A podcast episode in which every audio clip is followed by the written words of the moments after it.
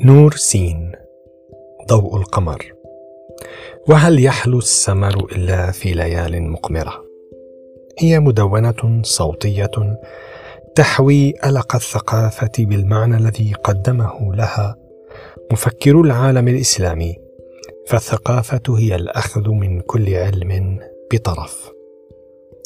فمحتوى هذه المدونة سيتقاطع مع اهتماماتي أو ما هو مغاير لها إلا أنه يثير الفكر والنقد والتأمل.